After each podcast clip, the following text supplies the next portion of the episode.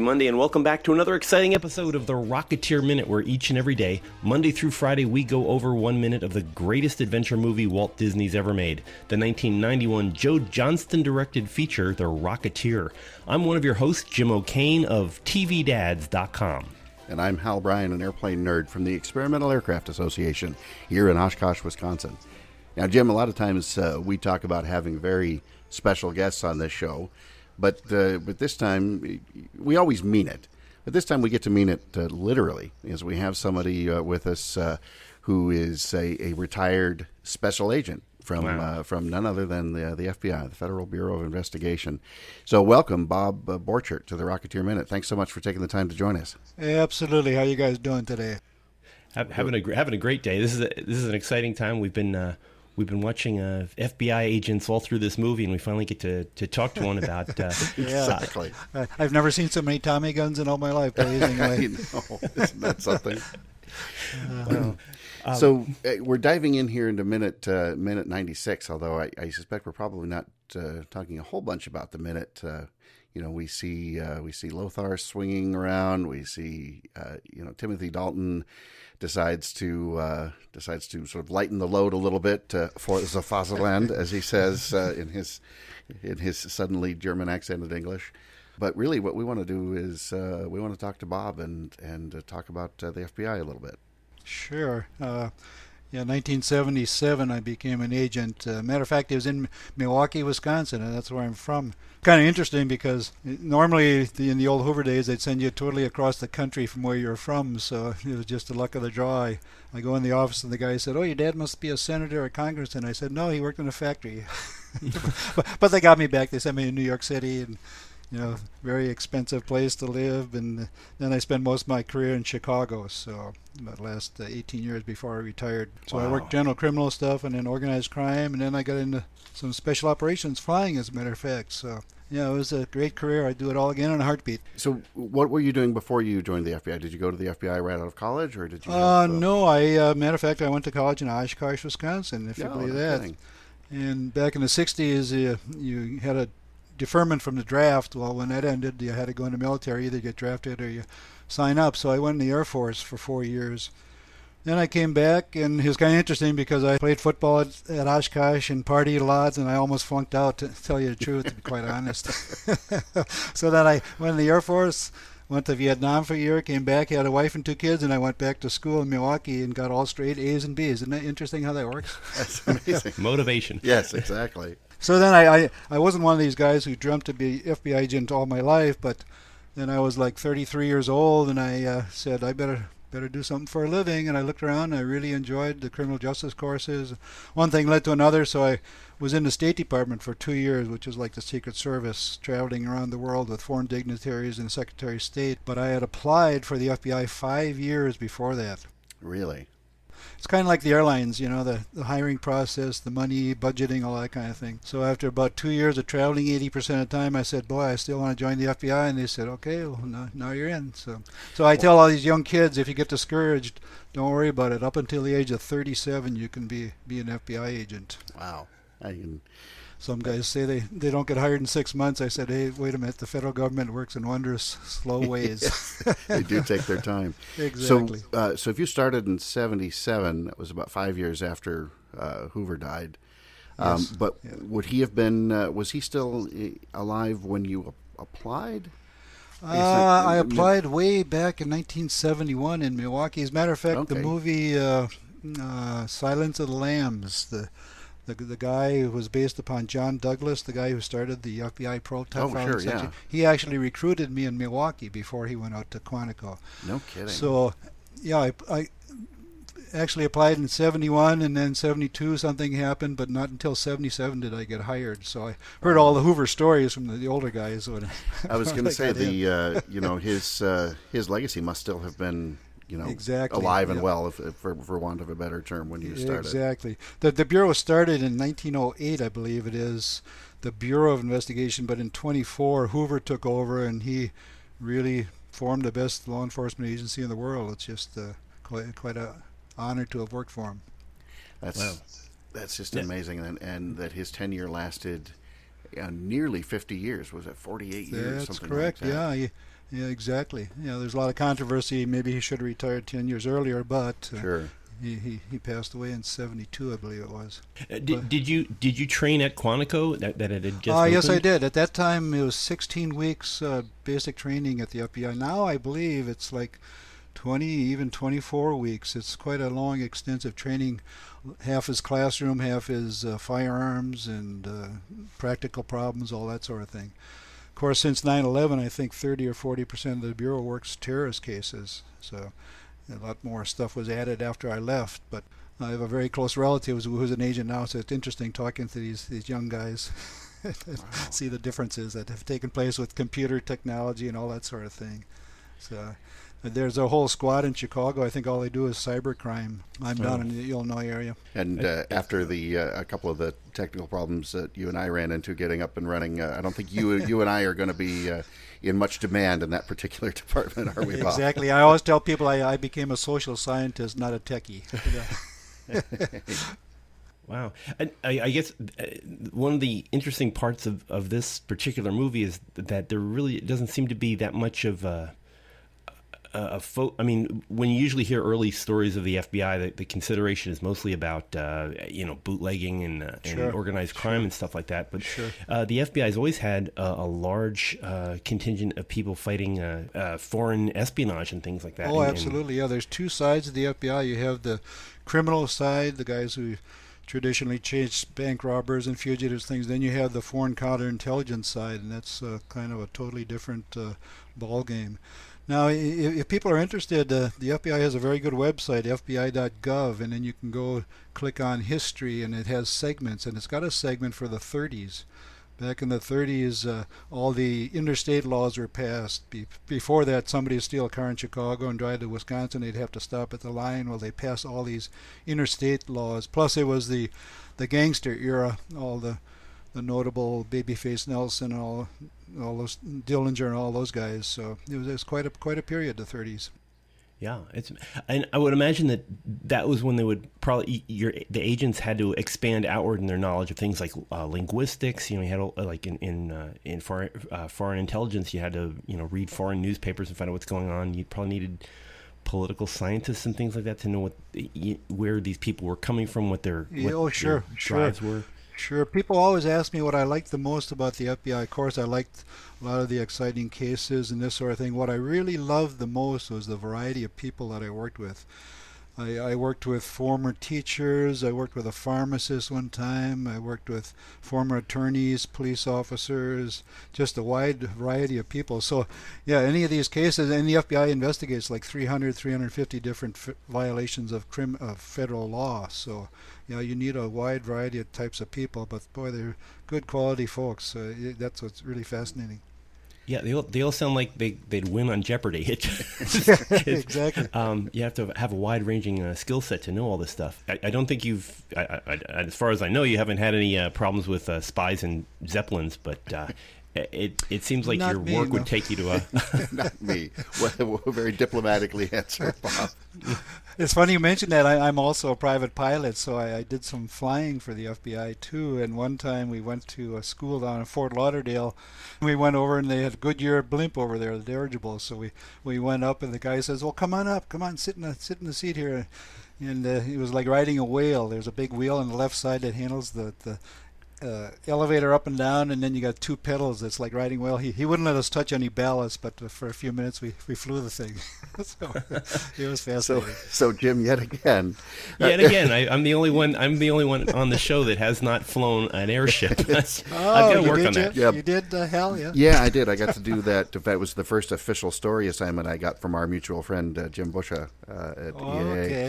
Uh, Sure. was to get with Goodyear and fly their brand new airship, Wingfoot One, which is actually technically a Zeppelin. It's that's uh, it, it was kind of like riding a whale. Right? Yeah, it really, uh, really was. Although this was all, you know, side sticks and fly by wire and everything else. But Sure, uh, sure. uh, High-tech whale. Yes, a very high tech, uh, high tech whale. We just had uh, uh, Jack Pelton on on uh, on the show on Friday. Oh, sure. And uh, he was with me on that same trip. We both got stick time, and so we were giving Jim uh, here a hard time, uh, telling him that, that uh, two thirds of the people on the show had flown an airship, and so yeah, I'm, I'm so we're keeping true with that. That's good. I, am getting blimp envy. Yes. That's what. exactly. Ah. So now that, um, that one in the movie that at first, I was thinking maybe it was like a Hindenburg. I guess it had hydrogen it, in it. It'd be apparently. that. Yeah, it'd be that same uh, same class. It's fictional. The Vintage. Luxembourg oh, yeah. um, and the yeah. the uh, the registration number, the LZ uh, 130 or, or excuse me, LZ 30 would be. Uh, that was actually assigned to the Graf Zeppelin 2, but uh, Graf see. Zeppelin, Hindenburg, Graf Zeppelin 2 are all in very basically that roughly that same class and so it would have separate uh, compartments for hydrogen and things. So, huh. and uh, wow. it's you know it's it's uh, it's like the the old saying about Chekhov and the gun. If you show a gun in Act One, it, it better go off in Act Three. you show a zeppelin in Act One, it's probably going to burn in Act Three. Yeah. So could those Nazis be smoking cigarettes in that gondola? I wonder. You know, they, uh, the Hindenburg and uh, did have a smoking room. It was wow, uh, that amazing. Know, it, it, just seems impossible to wrap your head around, but it uh, it wasn't uh, that that itself wasn't necessarily a huge fear. But you know, uh, Jim, we're hopefully going to have uh, uh, an airship expert or expert, excuse me, on with us here shortly. So we'll delve into that stuff much more deeply. Yeah. Oh, one thing that's not not not FBI related, but we're talking about uh, the cliches that you always see with uh, with balloons or blimps and things like that. The the one that comes up in this particular minute that I that I always laugh at is uh, they're they have to lighten the load, and of course the the way to lighten the load is get rid of one of the people. Right. Um, and I, I, can remember this in like Chitty Chitty Bang Bang had that around the world in 80 days had that. Yes. They always throw somebody overboard when they said there's too much weight. So tr- true to form, we get uh, Timothy Dalton shooting the uh, the Nazi agent. exactly. Yes. Oh my gosh. Uh, so, wow. so Bob, when you uh, just want to hear some more about your career. Uh, sure, when you got sure. out of the academy, um, you know, what do you remember about your first few days, or what was a typical early day like? You get uh, you, you know you put on your suit. I'm assuming you get to work. Yeah, you put on your suit and you slap on your gun and you actually put bullets in it. And then the first day. and what were you? Uh, what sidearm would you have been carrying at that time? Do you recall? At that time, we had a 38 revolver, okay. so uh, Smith and Wesson Model 10, I guess it was. Oh, sure. And yeah. and when they had the Miami shooting down in uh, Florida, where two agents were killed, unfortunately. Then they went to automatics because they're undergunned. But anyway, the first day, you go in and they had these clerical people who had been there for years and years and knew the ropes. It's kind of like in the military. The, the sergeants run the military almost. You get a second lieutenant and you don't know hardly anything, but he teaches you. So these young folks at the Milwaukee office said, just, just do your job, come on in and just pretend you know what you're doing and everything will work out fine. You'll hook up with a more senior agent. So so the first time you make an arrest, you're all nervous and sweaty palms. And everything, of course, you know, like I never thought in my wildest dreams I'd be arresting people. So I just take it a day at a time, and you start to know the ropes. And it was just a fascinating. I worked general criminal for about six, eight months, and then I started working organized crime, and that was very interesting. We uh, it always, wiretaps and surveillances and all that sort of thing. It's a, it always fascinates me because I, I, I think you recall Bob I had a I had a, a, a modest little law enforcement career right. myself yep. as a, yep. in a, a, small city out in Washington State. Sure. And uh, for us, when when we're starting out and you're in uniform and everything else, it's all about going on patrol. And you, know, you sort of yeah. joke we yeah. could go out and sort of drum up business. But uh, but you guys don't have uh, the the special agents FBI doesn't really have that concept do? Generally speaking, they don't. Uh, and I often thought I missed something not doing what you did for at least a couple of years because uh, you're on your own and it's uh, you know surprise uh, domestic uh, disturbances they say is one of the most dangerous things. In the FBI, you work a case for several months, maybe even a year, and then all of a sudden you get a bunch of guys and you make your arrest. However, having said that, the agents in Chicago work you know, big organized crime cases. If you're an FBI agent in Pocatello, Idaho, you might be working somebody who shot a bald eagle because that's a federal crime. right. And then there again, then you are on your own. So there's a wide variety of different uh, places you can work in the FBI. So if you're in a big city, it's one thing. If you're out in the boondocks, it's totally different. I've heard of stories of agents in Montana riding horses out to arrest somebody. you know, even to this day. You know, so yeah, it's it's quite. Uh, different different scenarios. I have I do have to ask about uh, in the in this movie we've watched uh, the the poor FBI agents uh, Woolley and Fitch. Uh, they they were uh, they were upsetting Hoover because they had wrecked their third car that week or this that month. were you in were you involved in any FBI car chases during your career? Sure, a few times I was, but it's funny you mentioned that because there, there was an old saying in the bureau: "There's two things that'll get you in trouble: cars and women." so if you have a car accident, yeah, Mr. Hoover's going to say, what, "What the heck are you doing? weren't you watching or this or that?" now, however, do, do, you ever hear the book uh, No Left Turns? It was written by an FBI agent, I guess, way back in the 60s or something. Apparently, somebody was driving Mr. Hoover and he turned left and he had a car accident. So then from that point on, they could never make a left turn. So he had to make wow. three, three, three 390 degree turns to, if they're going north, they have to turn right three times to go west. ah, no left turns. I wish I could find a copy. of That's amazing. Really hilarious book. I've never heard that. The, the old Hoover days. Down, yeah. yeah the, I guess they could, uh, they could move to New Jersey where they have the uh, the jug handles that you make the uh, yes. the, the oh, right yeah. to go left. I lived in New Jersey, exactly. Oh, really? Where, whereabouts? We're uh, we were in Bernardsville, New Jersey, when I was in oh. the New York office. Sure. Okay. Which I, is I south of Elizabeth. South, south of, oh, Elizabeth. Sure. Matter of fact, I was going to Linden Airport quite a bit because we had airplanes at Linden Airport beautiful General Aviation uh, uh, yeah. place there near, near the GM plant. Yes. Yes, exactly. Yeah, that during the war, I think they built uh, B, some kind of bombers there, or, or no, maybe uh, the uh, Hellcats or whatever. Yeah, the, yeah, the, the, Hellcats were, were out of there. The, Isn't that something? The pursuit Boy, planes. Wow, small world. it really is a small world when you start world. talking to people. And now we get to say uh-huh. that uh, that that Jim has some mysterious history with the FBI. That uh, not not the first time we've called his yes, background into question on yeah, this show. Yeah, exactly. yeah. Uh, so Bob Linden, 1977. exactly. Yeah. so Bob, uh, you, you, mentioned so uh, you know you've had an aviation background as well. You've done some flying. Um, when you when you flew for the FBI, was that uh, um, if you don't mind mind us asking, was that official or was that uh, you know, I, I, happen to have access to an airplane, and I'm gonna I can go lend a hand because I did a little bit of that kind of flying for our police department way back Sure, when. sure.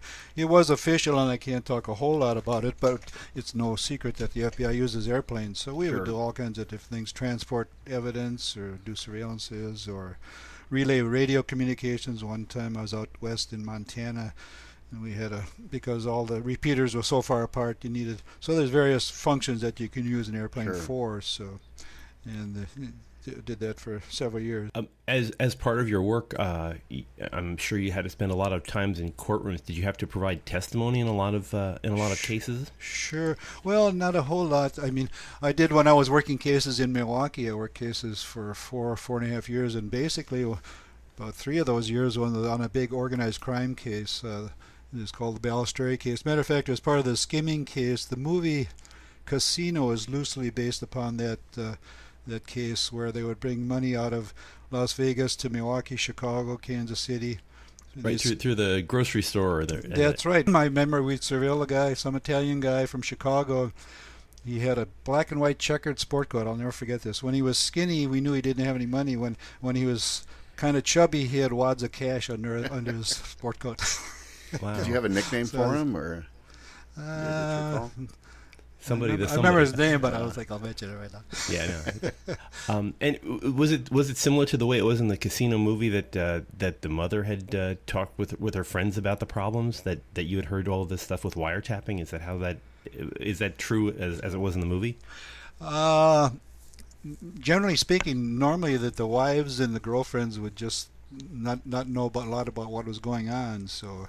Uh, it was very rare when they would they would have any details that would help us out, and he, they would just say, well, the guys would leave and they'd say, fix dinner or whatever. and They'd come back and it's business, you know, that kind of thing. The, yeah. the Godfather, just business. Um, it, it must have been. I would imagine a lot of that is just a, a, bunch of spy versus spy. They knew that they were probably being surveyed, and, and you you had to figure out how to get past what they were uh, that where they were worried about or where they thought they were safe? Is that? I mean, yeah, uh, yeah. A lot, a lot of times, I mean, they'd go to the same restaurant every day for you know six weeks straight. You'd, but every once in a while, there'd be a certain person who met with them, and that was key.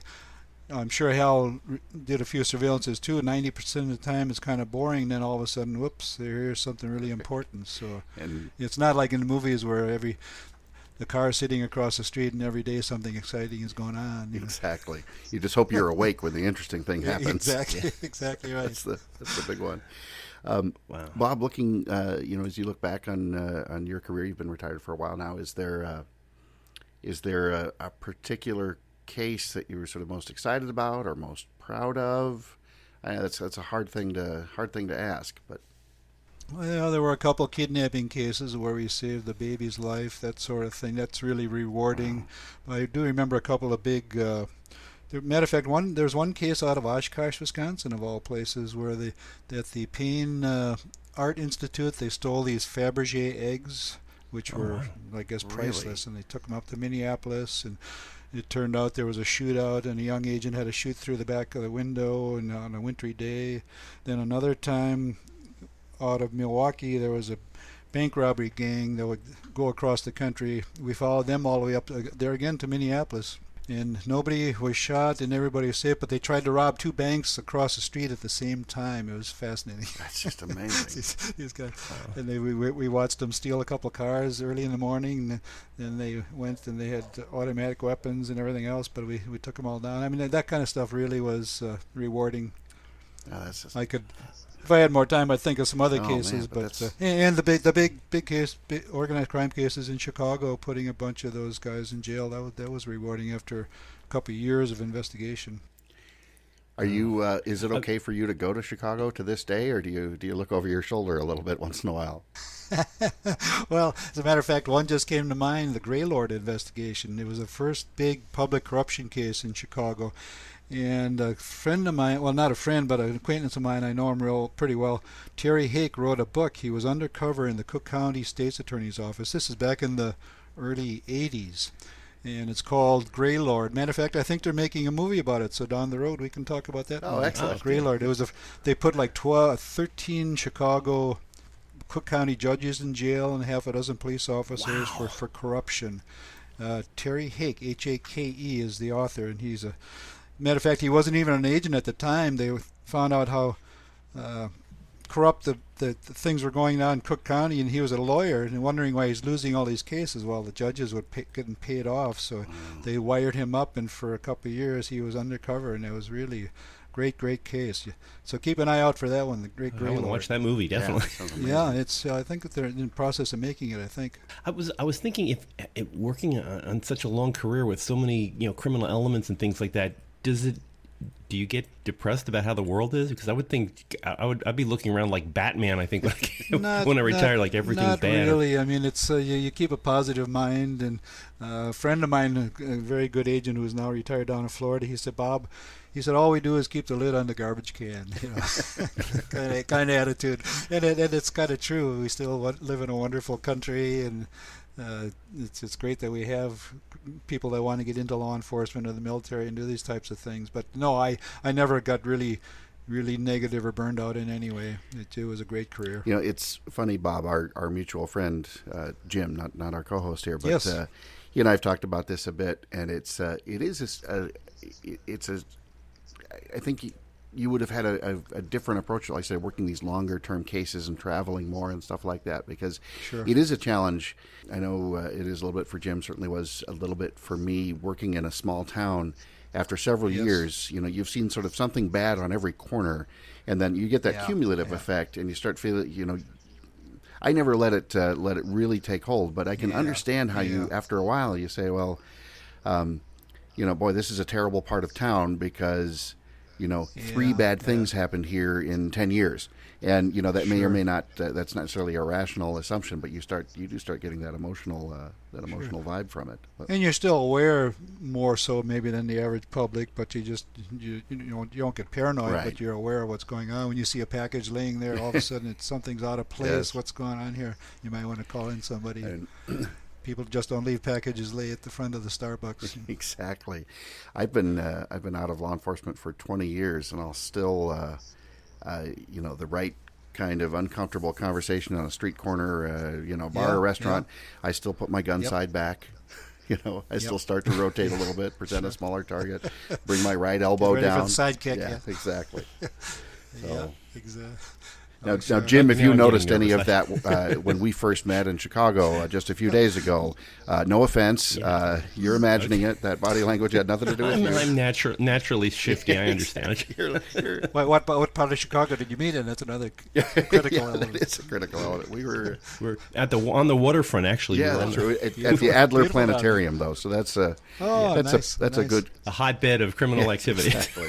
I think that's a, a good, ah, wonderfully nerdy spot to meet it was it was a lot of it was a lot of fun, and it was great meeting uh, all the other podcasters that were there. We had a, a oh. great time. It's it was funny. It was like a high school reunion for a high school none of us ever went to. It just uh, we yeah. we talked to each other online on the phones and stuff, but never Mutual met until interest, that day. Sure, absolutely. So a great time.